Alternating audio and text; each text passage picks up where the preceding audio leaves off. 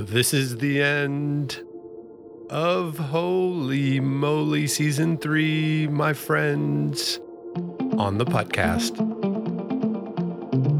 My name is Tom, and you know me also as Mr. T, and probably not a very good singer, but I also just became a two time second place winner at the Miniest Mini Golf Open. I'm half of a couple putts, a season one Holy Moly contestant, and will be competing in my first ever Masters of Mini Golf next week. You can find all the mini golf designs, reviews, and more for myself and my wife, the Pink Putter, at a couple of coupleofputts.com and on social media at coupleputts. And I'm Pat, but the mini golf world, including fans of Holy Moly, know me better as the Putting Penguin.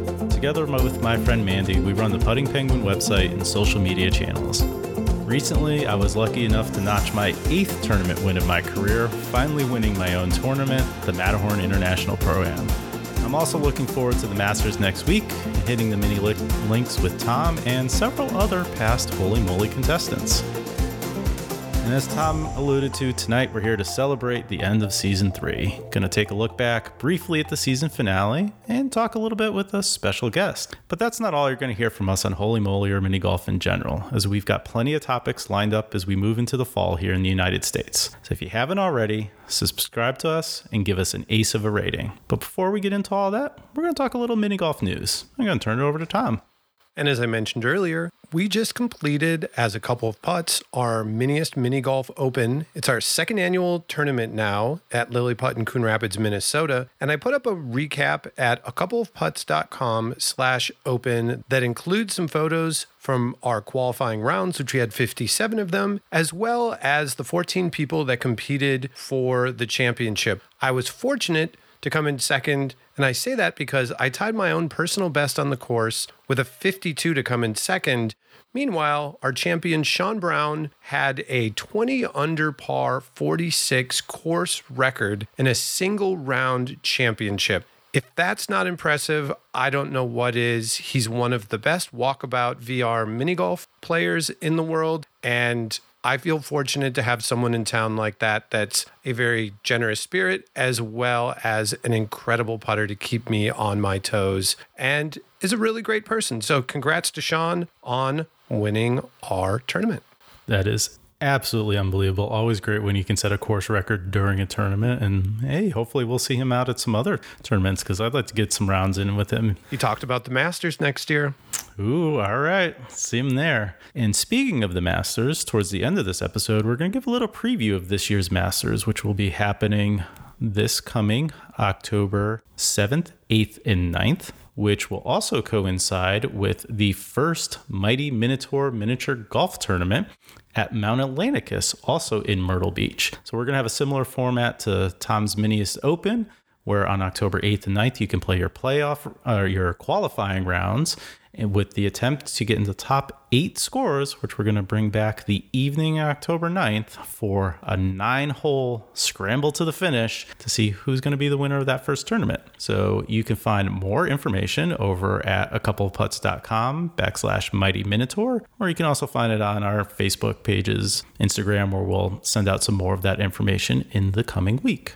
Now we're going to circle it back to Holy Moly. So, a couple brief reminders on how season three worked in general. So, each episode, we saw eight competitors going head to head in a bracket one hole tournament, with each match held on a different hole. Each of the nine episode winners took home a gold putter, the green plaid jacket, and a place in the season finale where they were trying to putt their way to a cool quarter of a million dollars. So, teeing that up, we're going to run pretty quickly through how the finale played out. And it started off with the first round of three threesomes. So, we had hole number two, which was played by Rachel, Jack, and Cindy. Rachel was the winner of that one and moved on to the semifinal. The second hole was the Pecker, where we saw Biggie, Todd, and Tyler. And Tyler took the win there to take the second pot spot in the semifinal. And then the third one was Cornhole, which featured Ben, Jose, and Blake. And Jose won that one. So in the semifinal, we had Rachel, Tyler, and Jose, who were all playing fishing hole. And the way this was going to work was two of the three were going to go to the final, so you didn't want to be the odd man out. Unfortunately, due to a slightly bad putt on the first one, Jose found himself in a rough position and became the odd man out. So we were left with Rachel and Tyler playing the amazingly named Parfish Dutch. And we'll get into more of it when we do a later recap episode of the entire season. But for some reason you haven't seen it, it was a combination of Parkade, Fishing Hole, and Dutch Courage and Fuego. And definitely drama filled really had that tension of a good sporting event. And at the end of the day, Rachel just squeaked in with her last putt, and Tyler just missed his a little bit wide. And we had Rachel as our winner, who's also going to be our guest for this episode. And full disclosure here, because I didn't bring it up on the interview part, which you'll listen to in a little bit, I did Rachel dirty and I had her really at the bottom of my power rankings and didn't give her nearly enough credit for how well she played the obstacles. And as you'll hear us discuss with her, she was really good at the obstacles in the finale and was really a key to her overall win. I had her ranked a little bit higher, but I didn't know the obstacles would come into play nearly as much as they did. And there's a good reason that Rachel won through because she is a phenomenal athlete. And we're excited to welcome our season three Holy Moly finale winner, Rachel Lynch. Welcome, Rachel, to the podcast. Thanks for having me. Well, first off, congratulations. And second of all, how has the last week been since winning on Holy Moly in public that you can actually tell people you won? Oh, it's been crazy. Like so many people have reached out, even people, I mean, tons of people that I don't even know. A lot of people from Minnesota, they're like, "Oh, we're so glad a local person won." A lot of people super excited to have a uh, the first female winner. So, it's it's been really cool. That's awesome. And because you shared this on social media, and this was one of my first questions that I immediately had was how were you able to keep it from your partner that whole time? And for those who don't know what I'm talking about, go to Rachel's social media and look at the video that she posted of her partner watching the episode, not knowing what happened. How did you keep it from him? So he actually knew everything up until that point. So he knew I made it to the final two. He knew I gave him like a play by play of how the hole went down. And I was like, you know, when I was leaving set that night, I was like, he knows everything. It would be really cool for me, probably not for him, if he didn't know how it ended and I could surprise him with it when it finally airs. So that night when I called him, you know, it was like 4:30 in the morning. I was just leaving set and I had all this adrenaline and I just was like, okay, now I have to calm down and tell him that I lost. so, wait, so you yeah, told him that you actually lost? Yes. So I, t- I gave him a play by play. So good. I gave him a play by play of the entire hole, like everything that happened. But at the very end, and I said that I missed the putt and that Tyler made it. And I just whiffed and blew it. And that's what I told him. that is not what I expected. I thought that it would have been like, well, I got there and just going to try to keep a poker face because I, other than my partner, I tried not to tell any friends and family and did like a watch party. And I think people were just like surprised because they assumed that like I had one and I was like, no, I just kind of wanted to have this moment. And then the way they edited it, I was like, eh, maybe this should have been just on my own. But uh, but that is that is wild and impressive. Sort of as we first had you on, uh, you know, I'd mentioned that I think with anybody who's been on the show, there's a million things that you record and film, and you don't really get a lot of an opportunity for your story to be told. So, why don't you just tell us a little bit more about you? We know you play rugby and that you played pro and you played college, but other than that, we don't know much about you other than you can really kick ass on Holy Moly. So, tell us a little bit about you, Rachel. Tell us about who you are. Yeah. So, um, I was born and raised in Minnesota. Um, I actually just moved to Phoenix last year for my work. Um, I am an engineer for Andersen Windows, and we're we built a new plant in Goodyear, Phoenix area. Um, and so I moved down and then got a call to be on the show from a friend who recommended me, which is um, pretty crazy actually. So I didn't even know about the show prior to getting a call. Um, so the, she just said that they were looking for more females to interview. And then they gave me a call and liked the rugby background and uh, then did the zoom interview as i know you guys are familiar with how how they do all of that to get the cast And then they liked that um, rugby competitiveness and picked me for the show. Was there a point where you actually went and watched the show if you weren't familiar with it at that point, like to see what you were getting yourself into? Because we didn't have that benefit being on season one. We just had no idea what was coming at us. Yeah. So after she has like, oh yeah, it's called a holy moly. I, you know, quickly Googled it before the call and I was like, oh, that seems cool.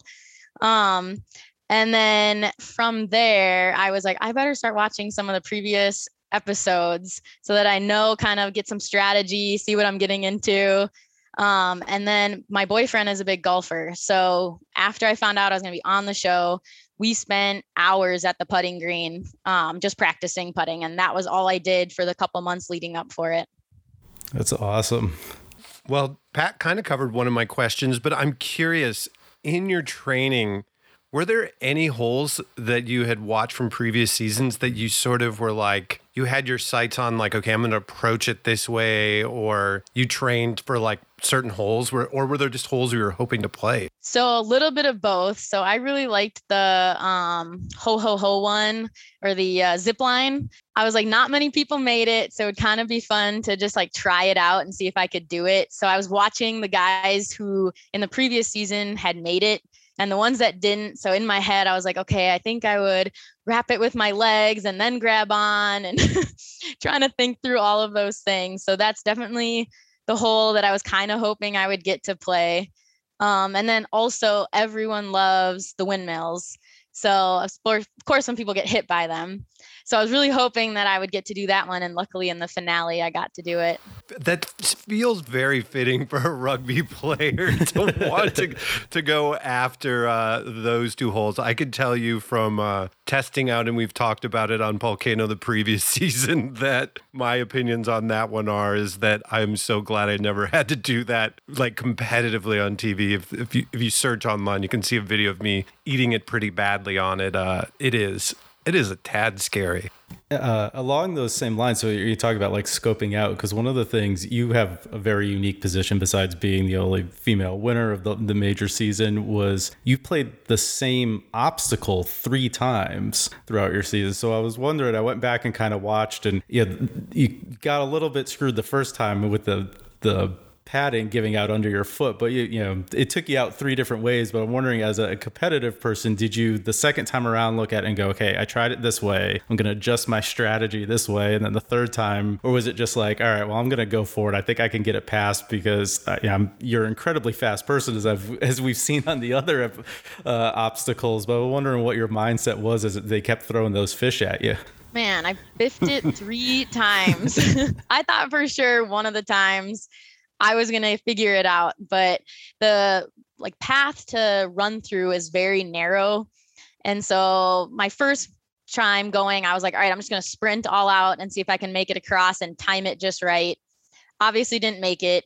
Second time I did it, I was thinking like kind of the stop go method, but it's like once you get going, it's kind of hard to stop quickly and then you're getting hit with water. And then the third time, I'm pretty sure I just ran right into one of the fish. So in my head, it definitely was going to play out differently than it did. I also thought Riggle could have made some jokes about the fact that you had to play that hole three times and that you're originally from Minnesota. There's some joke in there 10,000 lakes, fishing opener, something like that. It just felt fitting. And I, I, I was, t- I sent a message to Pat, like, it feels so fitting that a, the Minnesotan winner has to like go up against fishing hole three times. Yeah, I thought he would have said something along those lines, or even with the rugby background and like tackling the fish or getting in my case getting tackled by the fish but but no they didn't make too many comments on it. Just the uh, swear words a couple times. Well we've all been there. Having rewatched you know for, for prepping for this uh, do you feel that you were also somewhat lucky in terms of the holes that you got? Because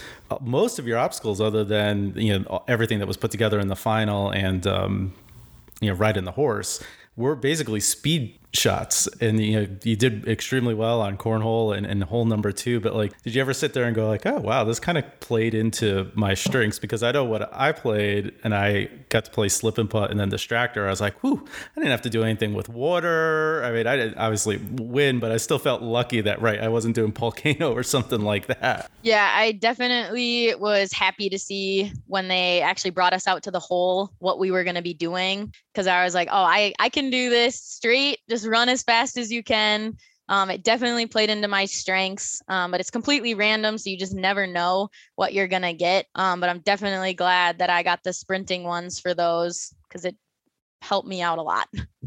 Were there any holes now that you've had the experience of watching this season? And while you didn't get to play Volcano or Ho Ho Hole, were there any other ones that you would have been curious, either morbidly or just genuinely interested in trying them out of the holes that were on this season that were unique and new? The donut hole. That one to me looked like a lot of fun. And you didn't fall into water. It was just a foam pit. So I was all for that. Um, so I really wish that I would have gotten a chance to do that one. I would have loved to seen somebody get further than the first donut too. It like everybody seemed to be able to get to that point, but it was like with Holy Matrimony. Tom and I are watching it, going, I don't know how you get much further than you know the ring on that one at all. The way they're set up, and we never saw anybody do it, so we still don't know. Yeah, I definitely. Um, I was kind of surprised too that no one made it further than that. It, it looked hard, but maybe most obviously is way harder than it looked. Well, that, that's how they goad people into being contestants next time, right? Like, oh, I can go do this. like the people who sign up to be on Deadliest Catch. You're like, well, what are you doing? You can't be a crab fisher.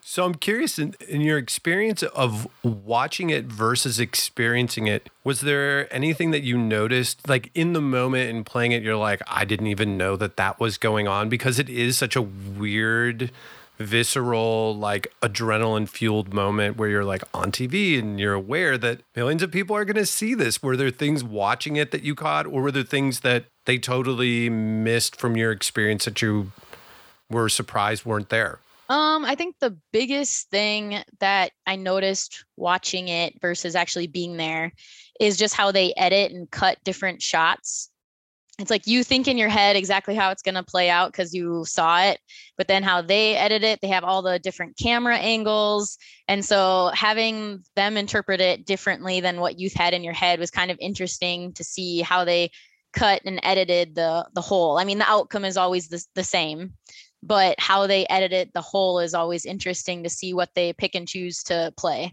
And i guess along those lines you know, talk we can talk about the drama of the final hole a little bit because you know, we were talking before we started recording, you know, clearly different than season two, where they went from the the hole in one to this, you know, Frankenstein turducken of a hole, as they called it, in there. But it had this like ebb and flow of almost like a sport match. Of you know, Tyler was ahead, you were ahead. He, ha- he ended up with a you know kind of a bet lucky, unlucky bounce, but. I guess just kind of walk us through like how did that whole thing play out? Was there a point in time where you're like, oh crap, he's gonna beat me? Were there a point in time like, oh no, I, I got this guy totally in my sights?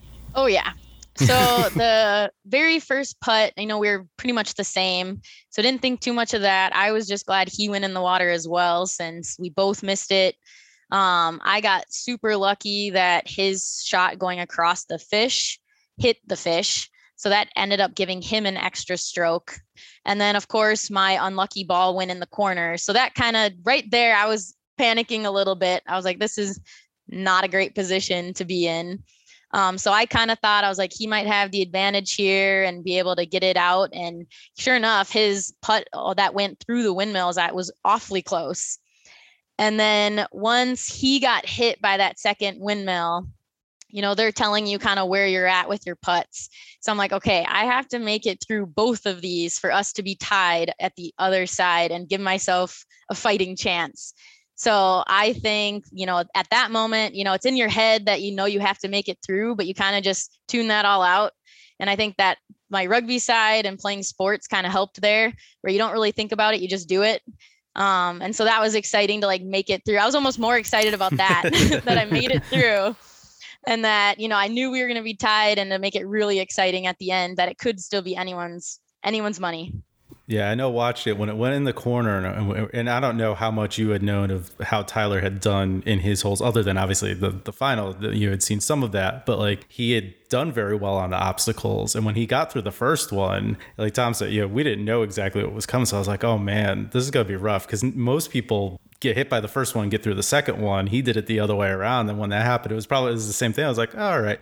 And then I have to say, kudos to you because that was a short putt to get out of the corner, but you laid it dead center. And having been like in a million mini golf tournaments, like that is not easy to do under that much pressure to put it and just to leave it it not like you know continue on into the other corner. Yes i i panicked a little bit before that shot but i was like you know you just kind of have to collect yourself a little bit before you before you go for it but as you guys know, it's like completely silent out there too when you're putting. So all eyes on you.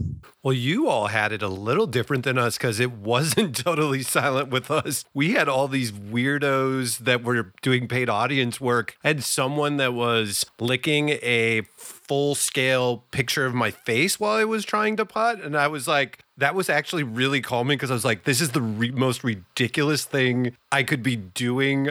I might be on drugs this is going to be okay. But I think the silence would be far more terrifying because there was what that handful of people that were really there watching. And otherwise, this season, it was just you all in the set. Yeah, it was completely silent when we were putting. So it was just, you know, putt when ready and then mm-hmm. silence. I was gonna say I had the opposite because I played distractor, so it was anything but silent when I was putting. That is the one hole that I'm glad I did not do since there was no obstacle, no advantage for me there. Yeah. See, I was the opposite way. I was like, oh, I can do this. I can sit. It was 15 feet at the time. So I'm giving myself the extra three feet of why I lost. But I was like, that I can do. I can putt. I got young kids. I play with obstacles all the time, you know, distractions all the time when I'm out on the course. And you nope, ended up blowing it. Yeah, and if it wasn't for Parkade, you would have completed all of your obstacles except for fishing hole two. that one, I mean, so few people got past it. I mean, in general, with most of the obstacles, I think that's the thing. If you watch it like we did through the whole season, there's so few people that get through all of the obstacles completely, let alone multiple. I mean, maybe they'll like land and get one person landed on the pecker and got the plume. One person got through hole number two, and that was Tyler you were only the second person to have gotten through cornhole all season. Maybe there was a third. So, yeah, I mean, kudos to you. I mean, those fish, what? I think it was two people, including Tyler and all, when you played it beforehand, had yeah. gotten through it. So, yeah, that's impressive. Thank you. So, are you going to parlay this win into like more mini golf in the future and just wear the jacket every time you're out on the mini links? I hope so. I'm still uh, waiting for that jacket and putter to come in the mail, though. So once I do, then I can go showcase it. do you have any parting thoughts or feelings on your experience of Holy Moly? Thoughts. Honestly, I was like, I was really excited for the experience, and it's not always what it seems. As you guys know, when you're on set, you're sitting around and you're you're cold because it's in the, middle of March and the water is freezing. And so there's like so many things that go into the show. And overall, though, it was just it was such a cool experience. I know it's easy for me to say because I won. So obviously it's like super exciting. But just being able to like talk about the show and like knowing what goes into a show and like the behind the scenes factor of it, um, I think was awesome and the obviously the mini golf part of it the obstacle part of it.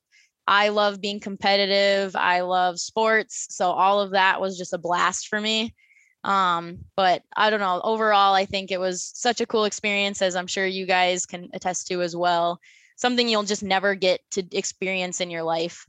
Absolutely. And I asked the question about like wearing it on the course because of, you know one of the things that you'll find, you know, because even when we wear our stuff out there, it's just like the kids love it. And it's just such a cool feeling when the kids are like, oh, you did this. And so, you know, we know some of the winners from season one who've had that happen, or even, you know, Biggie we're friends with, and he's seen it like everywhere he goes. So I'm hoping for you that you get to, to parlay that a lot into a lot of f- fandom from the youth and sign some autographs. So I did go to a Girls of Golf Phoenix event on Friday. Um, Corey, who was on the show as mm-hmm. well in episode two, runs the Girls of Golf Phoenix program here. And so she invited me out to an event. And so we got to talk about the show. We got to talk to the girls and seeing them light up. They thought it was so cool that, you know, I was on the show and they got to meet me and Corey. And that was honestly like the coolest experience to just see them smile and like want to take their picture with me. And I was like, that was worth just being on the show in itself to see them get so excited about it. Here, here, and uh, rightfully so. So, everybody listening, when you see those casting calls for season five, just do it. For the two of us, we lost and we still enjoy the show, and you now have a winner who can say the same exact thing. So, give it a run. You never know what'll happen. Okay, so now we're going to take just a real quick preview of the upcoming Masters. So I'm going to start off with just giving you folks a little bit of the history of the tournament. We're in the 25th year of the Masters this year, and throughout its history, we've seen different formats and a variety of different winners, although several who have been multiple time winners. And just like the big Masters, they get a nice little green jacket that they can wear around. And really, the the tournament itself was kind of founded as the first major tournament of the USPMGA. The US Open was founded a year or two later, but the whole idea really around the Masters has been this marathon tough putting event to really bring out, you know, who is the best mini golfer and not necessarily the best putter because the Masters courses definitely involve banks off of rocks or then bricks at the time. This year's format is 12 rounds over three courses. So there's a lot of preparation that goes into it. And that's really been the the guiding light of the tournament in and of itself is let's put some of the best putters the best mini golfers in the world and see what they can do with these multiple challenges over the course of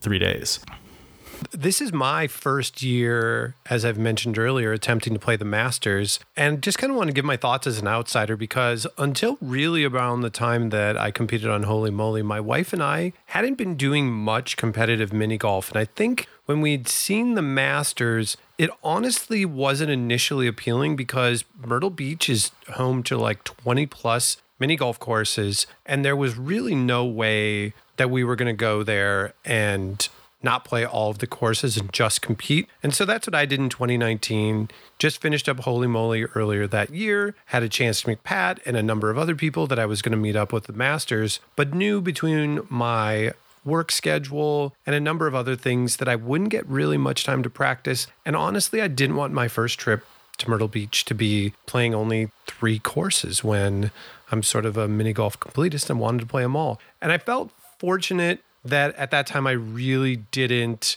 go to compete because frankly I don't think my game or my form were in a good place and just even playing with all of you including Pat and our group of friends that were competing it was very clear people really dialed in and I was not. I think that really was an impetus for me and then add in the pandemic to work on my game and now I'm really excited just to see what I can do. I don't have any expectations that I'm going to do phenomenal or even outside of the bottom 10. I'll be honestly like ecstatic if I somehow come outside of the bottom 10, given that their tournament typically has the same cast of characters and a lot of people whose average throughout the tournament is in the high, high 20s or low 30s, which for me is way off of my game, even on some of the more forgiving courses, let alone doing that for 12 rounds consistently. So I'm walking into it with this as a new and fun experience. And I'm also really glad to be walking into it with us having another tournament on the side. But I do feel fortunate that I've played each of these three courses at Hawaiian Village, Hawaiian Rumble,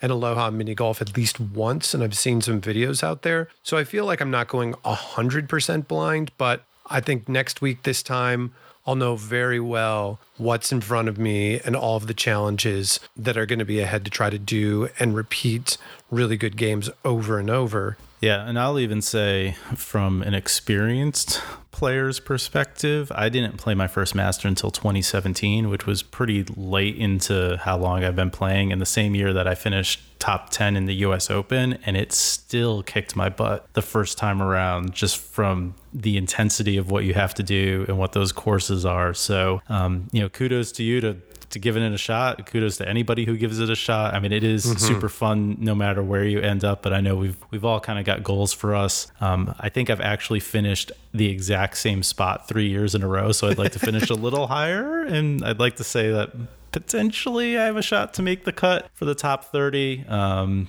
and speaking of, so I definitely don't put myself as one of the favorites. I think there are a few people from the mini golf world who are always kind of up there to win. Um, you know, Rainey Statum's the the current defending champion, so you know always got to put someone who of that cal- caliber up there. There's folks like Matt Mail who won the U.S. Open this year and is a past Masters champion. Um, you certainly would put good odds on him. Danny McCaslin, who's won it multiple times. I always like seeing him. He was I think second last year or third. He was right in the running almost to the end. Olivia Samel, who Prokopova, most of you would probably know if you know Olivia at all. She's playing. I know they're already out on the course practicing. You know, this almost two weeks ahead of time. So um, she's got a couple green jackets. And then my, I don't know if I really call him a dark horse because he's always kind of around the top five, is Gary Hester. And uh, he was, I think, came in second the year Joey Graybill won. And so he's always around there. Gary's one of my favorite people on tour, just super nice guy, fun to be around. And I'd love to see him kind of close that out and get a Masters for himself one year.